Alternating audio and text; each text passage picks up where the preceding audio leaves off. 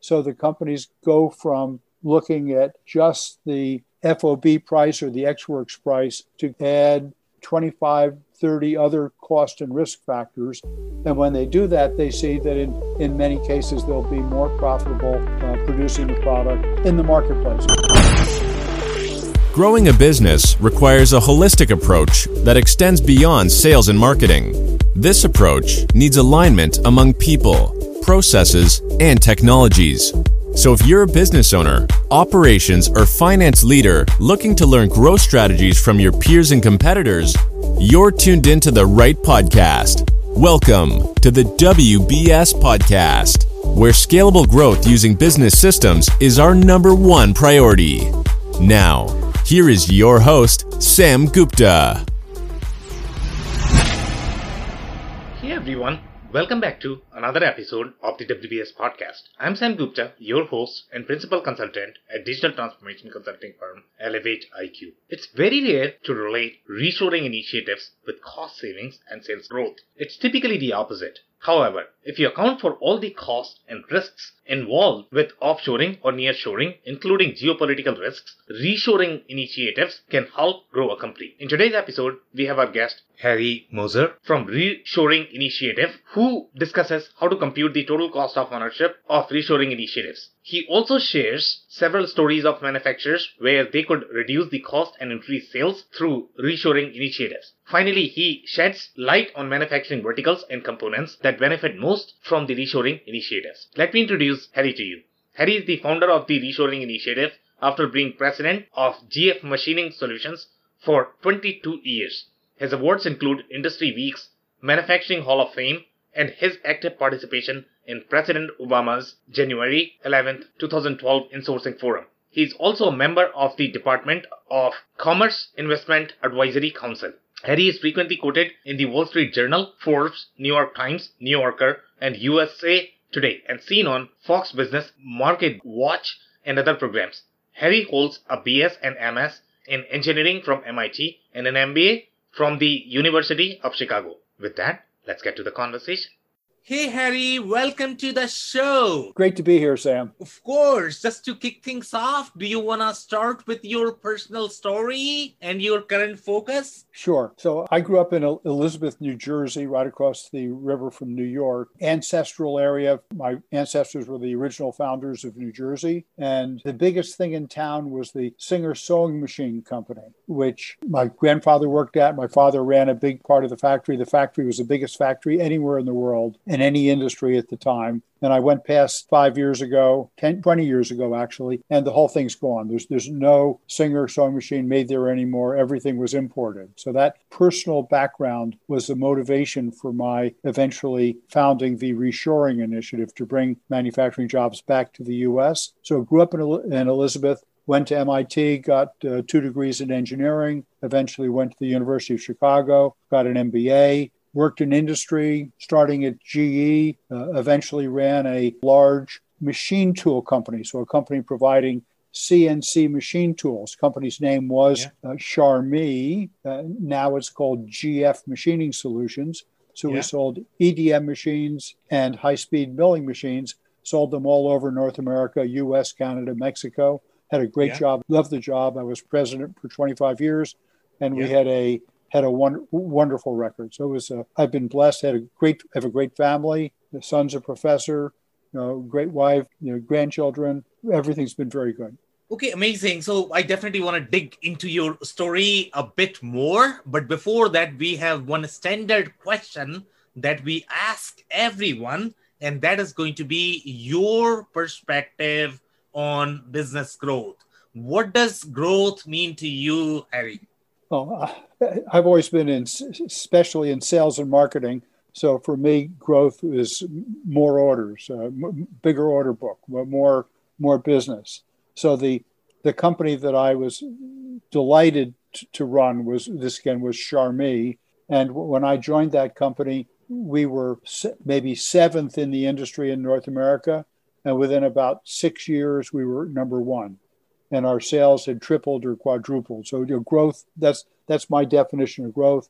And this is an established, solid industry. Not it wasn't a startup uh, electronic kind of industry or software industry. So the and then the question is how, how did we do that? And and when I got there, the company was a mess, har- treated the customers horribly.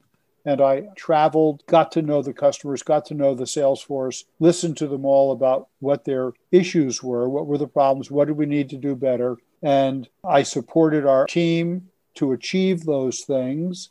And they understood and it worked. And uh, like I say, we sales tripled or more in uh, six, seven years. So it was a it was a, a blessing to have that growth opportunity. Okay, amazing. So your mandate is to make sure that companies are doing reshoring. So can you tell me how reshoring can help with business growth? Yeah, first, our mandate is not to do reshoring. You, okay. Our, our, mandate is to bring manufacturing back. Okay. But for, for any given company, we our, our mandate would be to help them make a smarter business decision, which some of the time is reshoring, and some of the time it might be to offshore, it might be to go some to put the work somewhere else. So we're not adamant about it, but we're okay. objective and logical and, and measured about it. Sure. So for a U.S. company or Canadian company thinking about reshoring, they would choose to reshore because they would be more profitable if they reshored. So what we do is help them understand all of the costs and risks associated with offshoring or, or reshoring, as the case may be, but, but there's a lot more cost and risk associated with offshoring. So the companies go from looking at just the FOB price or the Ex Works price to add 25, 30 other cost and risk factors. And when they do that, they see that in, in many cases they'll be more profitable uh, producing the product in the marketplace, in the US or in Canada, uh, as the case may be. And when they do that, their sales grow. If they bring the work back in house, their uh, production grows, their uh, employment grows, their profitability grows, and they're a better citizen. They're a better, they're more responsible part of the community. Uh, you, have probably heard of ESG and you know corporate responsibility for the environment, yeah. for society, for, for governance. Yeah. And a lot of the big companies completely ignore that when it comes to deciding to uh, keep the work in China somewhere far away, which does not support the environment or the community. Okay, so you mentioned some of the comments where you said the offshoring could have a lot of cost and risks associated with that, and reshoring may be more profitable. So, touch on the differences of reshoring versus offshoring. If, let's say, we have a manufacturing or a distribution CFO who is comparing the differences between offshoring and reshoring, what would be some of those differences? Okay, so we, we would suggest that they do the calculation, calculating TCO, total cost of ownership, which yep. is a fairly well established methodology or definition. And specifically, the TCO estimator is a free software online at our website that they can use. They sign up, they sign in, they answer questions about the US source or the let's say the North American source and the foreign source and and the software does quantifies all these other costs and risks based on their input. But some of the costs and risks that about 60, 60% of companies look only at the FOB price. They, they don't even look at landed cost. And so by looking only at the FOB price, they're ignoring duty, freight, packaging, uh, carrying cost of inventory, uh, travel costs, intellectual property risk, the benefit of having engineering and manufacturing close to each other in the same time zone, speaking the same language, able to improve the product and the process together. The risks of I may have said stocking out. In total, we've got the, the value of a made in USA or, or made in Canada label. About 80% of consumers say they'll, US consumers say they'll spend 10% or more extra for a made in USA product as opposed to a, say, a Chinese product. So you put all these together, and turns out that there's 15, 20, 25 points, like percentage points, of these costs and risks that can be quantified. Now, the difficulty is that it's easy to look at the FOB price. You know, in the US it's 10 and from China it's 8. That's real easy. Whereas total cost of ownership requires some assumptions, it requires some judgment, requires gathering data from various places in the company or in the ERP system and bring them together to put them into our TCO estimator or into uh, their own if they've developed one of their own. So it's, it's, it's somewhat more work, but it produces a, a better decision and uh, is good for society. It's good for the community in which the company is based. Right. So if we look at from the CFO's perspective or from the business perspective, right, then um, obviously we all have responsibility for the society. I, I get it, but we have to make a conscious decision in terms of business profitability, right? So if we compare the FOB price versus the landed cost, and you did mention that ERP can probably help in determining the, the landed cost. And the reason why businesses might not be computing the landed cost at this point of time is because the model could be too complex. But at the same time, when you look at maintaining the ERP system or maintaining the IT system to be able to compute this, then you are going to require more manpower. You are probably going to require system and IT. So there is going to be some cost associated with that too. So, do you account for that when you are calculating your TCO? Yeah, I understand. I, I think the costs you're talking about are minimal to, to do the to do a typical TCO calculation using our system, our, our online system, might take an hour the first time and maybe a half an hour the second time. Yeah. So if, if we're talking about a product that's uh, a hundred thousand dollars worth of uh, purchase price per year or a million dollars worth, and that's insignificant, I'd, I'd say not not worth calculating. But but it, it would suggest that, and in the same sense, if you're only buying $200 worth of some custom made product from China, then you're crazy to have done that in the first place, assuming you could find a, a local source that could have made it for you. So uh, I think that's a de minimis uh, factor. But we're thinking about, but what some companies have done, there's one that we helped in Vermont called Hubbardton Forge, and they took our TCO estimator that has 29 cost factors in it, and they were only buying one category of part, uh, aluminum die castings from China. Yeah. Or from the US. And so they took our 29 factor model and said, of those, 24 of them are always constant. The value of manufacturing and engineering being close to each other, the risk of stocking out, you know, all these things were all the same. And said, okay, that's all, all of that is worth 7%. And then they said, here's the other factors that are important variables the, the weight of the product, uh, obviously the price, the, the, the quantity, a few other things like that, maybe four, four or five things. And therefore, they, they simplified the model so that on that range of products, all of which had the 25 cost factors, cost and risk factors essentially identical, they made it so they only had to calculate the four or five. So to further reduce the cost of the calculation, they simplified the model. Interesting. So you talk a lot about the TCO computation for ERP initiatives as well, and any of the ERP initiatives are going to be similar, whether you are talking about planning for the parts or doing the ERP initiative. It's the procurement initiative that you have for the company. So tell us what is involved in doing the TCO computation for ERP initiative again, the TCO calculation is only for manufactured products. So it's it's a these hours as we've designed it is okay. is only for comparing two different sources of a component, a product, a physical thing, and the data that goes into the TCO estimator comes either from bunches of people's pieces of paper and spreadsheets or or where possible it comes out of the ERP system. Okay, so tell us some more stories about where you have had the cases of profitability because of either reshoring or offshoring initiatives. So, do you have any other stories that you might be able to share? I understand. So my, my favorite story, a couple of stories that CFOs might yeah. relate to. So I've got a, a friend who runs a die casting shop, uh, a contract manufacturer in Illinois, yeah. And his one of his good customers had been buying a housing from China, and the customer had a problem with the quality of the housing, and and the customer's customer forced yeah. the the customer to find a U.S. source to overcome the quality problem. And w- when they did that, they audited the results, and they found that they had cut their inventory of the component, the inventory of the housing, by 94%.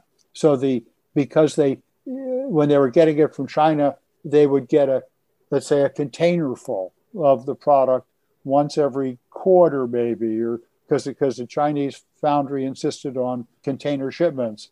And so they'd get huge quantities coming in and they would never know when the container was going to arrive or for sure what the quality was or what demand would be over the months in between. And so when they went to having local sourcing, shipped just in time as they needed it, inventory was down by 94%. That's something any CFO can relate to. Another company happens to be in Illinois is an EMS company. They make uh, printed circuit boards and and assemblies from those circuit boards. And they uh, came to me. They they wanted to use TCO as a sales tool instead of a a sourcing decision tool. So they they had a U.S. customer that was about to leave them and buy from a Chinese uh, competitor. The China Chinese company had offered a lower price, yeah. and so the VP of Sales, uh, with my help, did the TCO calculation and showed his customer that even though his price was higher, his total cost was lower. And he credits that with being the key to winning a 60, that's 60 million dollar order by helping the customer understand all the factors that would hinge on sourcing domestically or offshore. Interesting story. So tell us a little bit more about, let's say, if somebody is working with vendors in China versus working in the US, what is involved in the process? So, what are some of the cost factors that they need to be aware of? So, let's say if I have the manufacturing CFO or the COO and they are trying for the new procurement that they have not done before, they are trying to offshore some of these things for the first time. So, what is going to be involved in sourcing from China? That's generally not the direction I go. I go the reshoring way. I, I haven't studied the offshoring process as much as the reshoring process. If someone's going to offshore to China, yeah. for example, they, they want to think about one thing they should certainly think about is is their contract with that company. Yeah. So lots of cases where someone is having a product made in China and there's a an injection mold or a die casting die involved in the process. And then the company eventually decides, for whatever reason, to reshore, to, to, to bring the work back to the US or to some other country.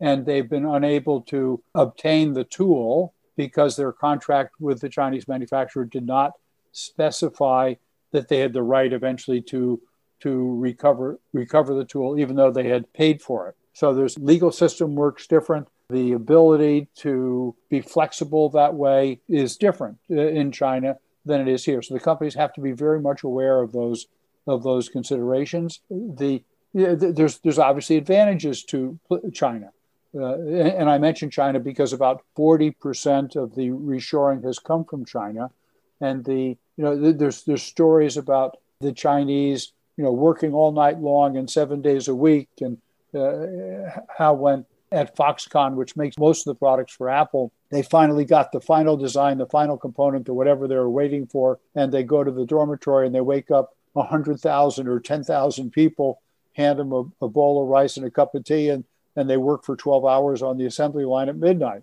And, yeah. and in America or Canada, you know that's not going to happen. If you if you told people to get up at midnight on Saturday and come in and start working, they'd quit yeah. and they'd go to work for somebody else. So, so there's yeah. so the Chinese are very hardworking, you know, very disciplined. So there are reasons for companies to go to China. China has the best uh, supply chain of components, especially for electronic products and some and textiles and a, a bunch of things where where you can get in China and you almost cannot get it anywhere else. And if you're going to assemble a product from all those things, China makes a lot of sense. But that all of those benefits should be reflected in the FOB price. And then what we do is help the companies calculate everything other than the FOB price. Okay, so let's talk about comparing China versus Canada or Mexico. Would you consider Mexico as reshoring as well? Or, in your opinion, reshoring is going to be only either US or Canada or only the US? So, talk about some of the differences between sourcing from China versus Canada versus Mexico or locally in the US? Yeah. So the definition of reshoring is to produce the product once again or, or, again now in the country in which the product will primarily be sold. So okay. if it's a U if it's a US company, reshoring is only producing it again in the US. If it's a Canadian company, then in Canada. If it's a Mexican company, uh, reshoring means to produce it again in, in, in Mexico. If if it's a US company or Canadian company that have offshored the product. They're buying castings, machine parts, wire harnesses, something from China, India, somewhere else, and they choose to bring that and have it produced in Mexico, then we would call that near shoring. So it's being produced at a near shore rather than at the home shore, the reshore, so to speak. And and there's been certainly been a good trend of work to Mexico. And why is that? The Mexican wage rate today is lower than the Chinese wage rate, and the Mexicans are hardworking people, and yep. they have they have pretty good technology, but they also have the advantage of U.S. and Canadian technology not too far away. And for the U.S. company that's sourcing the product, Mexico, Monterrey, for example, is if you have a company in Massachusetts, Monterrey is probably just about as close as California. So the distances, the time zones, et cetera, the language is quite good. The, the risk is the violence, some of these problems that are still unfortunately too common in, in Mexico. If it weren't for that, uh, I think there'd be more work in Mexico. But our our view is that companies should try to bring work home to their home country, wherever their co- company is located, when, when they can, if the economics favor it. And in North America, if it does not favor that, if you cannot automate enough to get the work into Canada or the US, then Mexico is a, is a great choice. And uh, specifically, for example, from the US perspective, if a product that's coming out of Mexico has about 40% US content, The one coming out of Canada has about 15% US content, and one coming from China has 5% US content. So if you can get it to Canada or Mexico, it's far better off than leaving it in China from a from a national uh, perspective. Okay, interesting. So let's talk about some of the manufacturing verticals. Do you recommend or do you find reshoring to be valuable across every manufacturing vertical? Or are there specific manufacturing verticals where reshoring is going to be slightly more beneficial? So some of these examples of the manufacturing verticals are going to be let's say if you talk about the contract manufacturing or the electrical or electronics manufacturing versus the um, in, industrial automation so or food and beverage do you recommend reshoring for any of those verticals or there are verticals where reshoring would not make sense I'll tell you where the most reshoring has happened. Yeah. And and that is in uh, transportation equipment has yeah. has been a huge percentage, maybe 30% of the total. So automotive, truck, airplane, things like that. Yeah. Um, so transportation equipment, both at the OEM level and at the supplier level. Second is uh, electronics and electronic uh, assemblies of some kind. I think third is appliances, and then machinery, and yep. and and and not too far down the list is uh, textile and apparel. The the, okay. the U.S. is ninety seven percent uh, dependent on imports of uh, apparel and footwear, and that seems seem and there's a trend back, partially driven by automation that's making it a little more competitive to produce those things in the U.S. The the average consumer appears to be favoring domestic consumption because of the benefits of environment and uh, sustainability and, and things like that.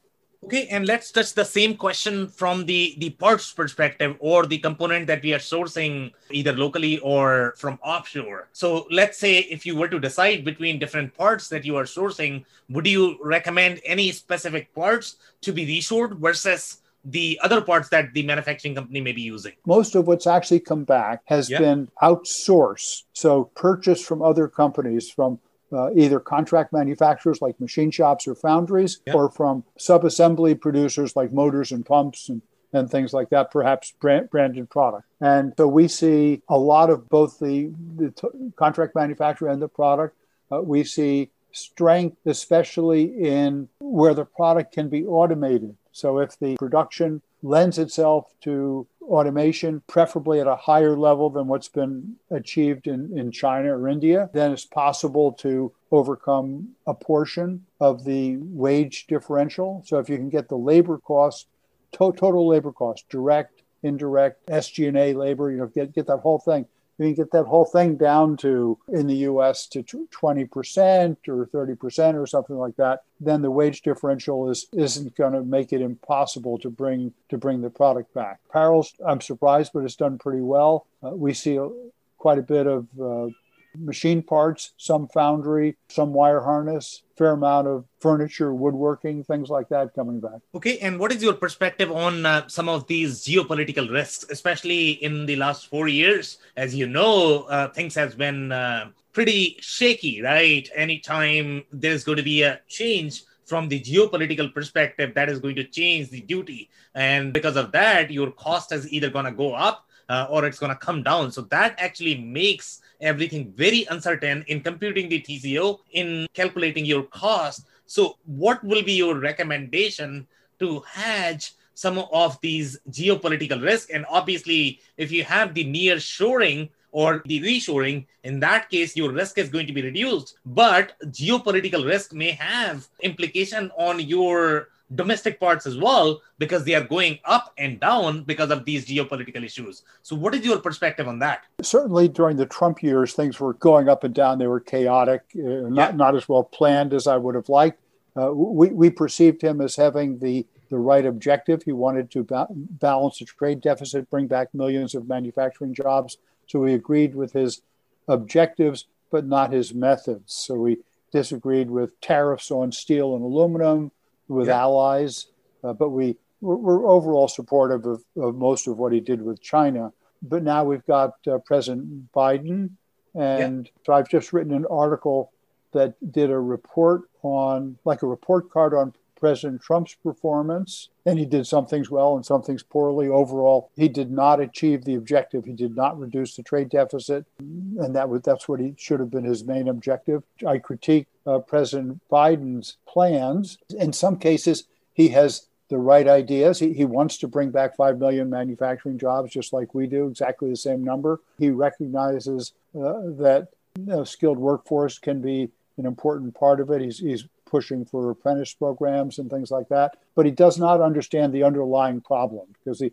the underlying problem is that the, uh, it does not appear to at least, the, the underlying problem is that the US manufacturing cost is about 20% higher than Europe and about 40% higher than China. And the best way to overcome that is to get the dollar, US dollar down by about 20%. And so far, uh, uh, Treasury Secretary Yellen has said that they're for a strong dollar and they're not going to do anything to make the U.S. competitive that way. And that's the that's the single best way to do it, the fastest way to do it. The, the other ways to do it are, are an immensely better skilled workforce, to have an apprentice program like Germany's, which goes against the, the U.S. tradition of everybody going on to university and studying, you know, liberal arts things, you know, whether there's a job for them or not when they get done. So the so we recommend a lower dollar, huge shift of resources from liberal arts university to engineering and, and technical apprentice programs, probably having a value added tax like most countries do. And, and we have a series of other programs like that that would,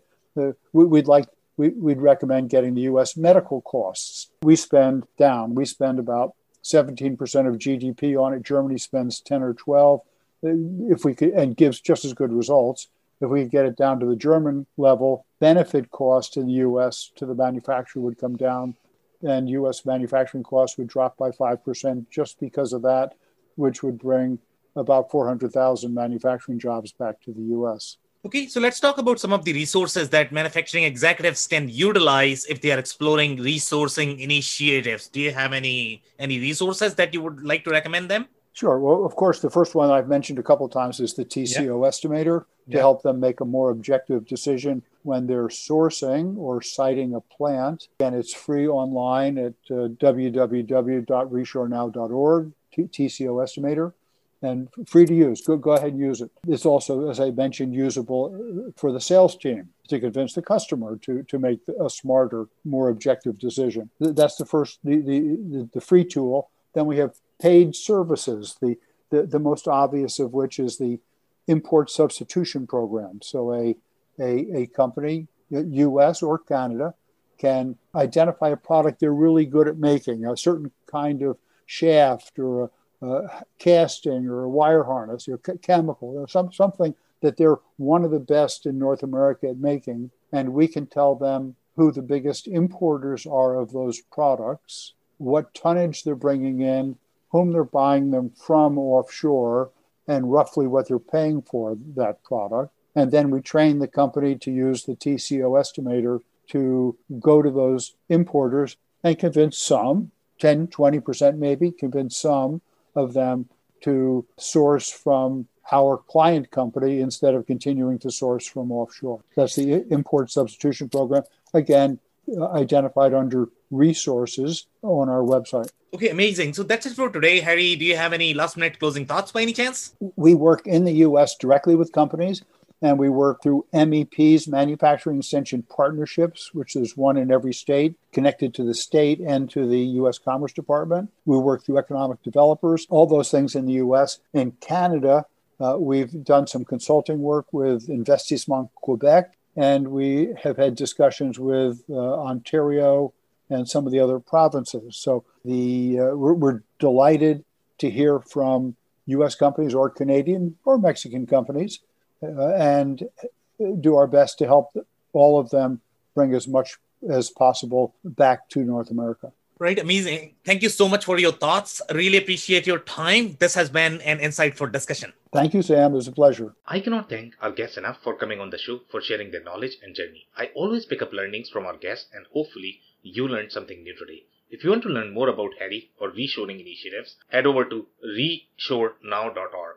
It's R E S H O R E N O W dot O R G. Links and more information will also be available in the show notes. If anything in this podcast resonated with you and your business, you might want to check other related episodes, including the interview with Max Krug, who discusses what actions businesses need to take if they encounter product quality or business performance issues. Also, the interview with Ian Pratt, who discusses how to distinguish between the need for additional resources and operational bottlenecks that need to be optimized before investing further. Also, don't forget to subscribe and spread the word among folks with similar backgrounds. If you have any questions or comments about the show, please review and rate us on your favorite podcasting platform or DM me on any social channels. I'll try my best to respond personally and make sure you get help. Thank you, and I hope to catch you on the next episode of the WBS. Thank you for listening to another episode of the WBS Podcast.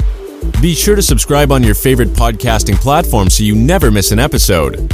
For more information on growth strategies for SMBs using ERP and digital transformation, check out our community at WBS.rocks. We'll see you next time.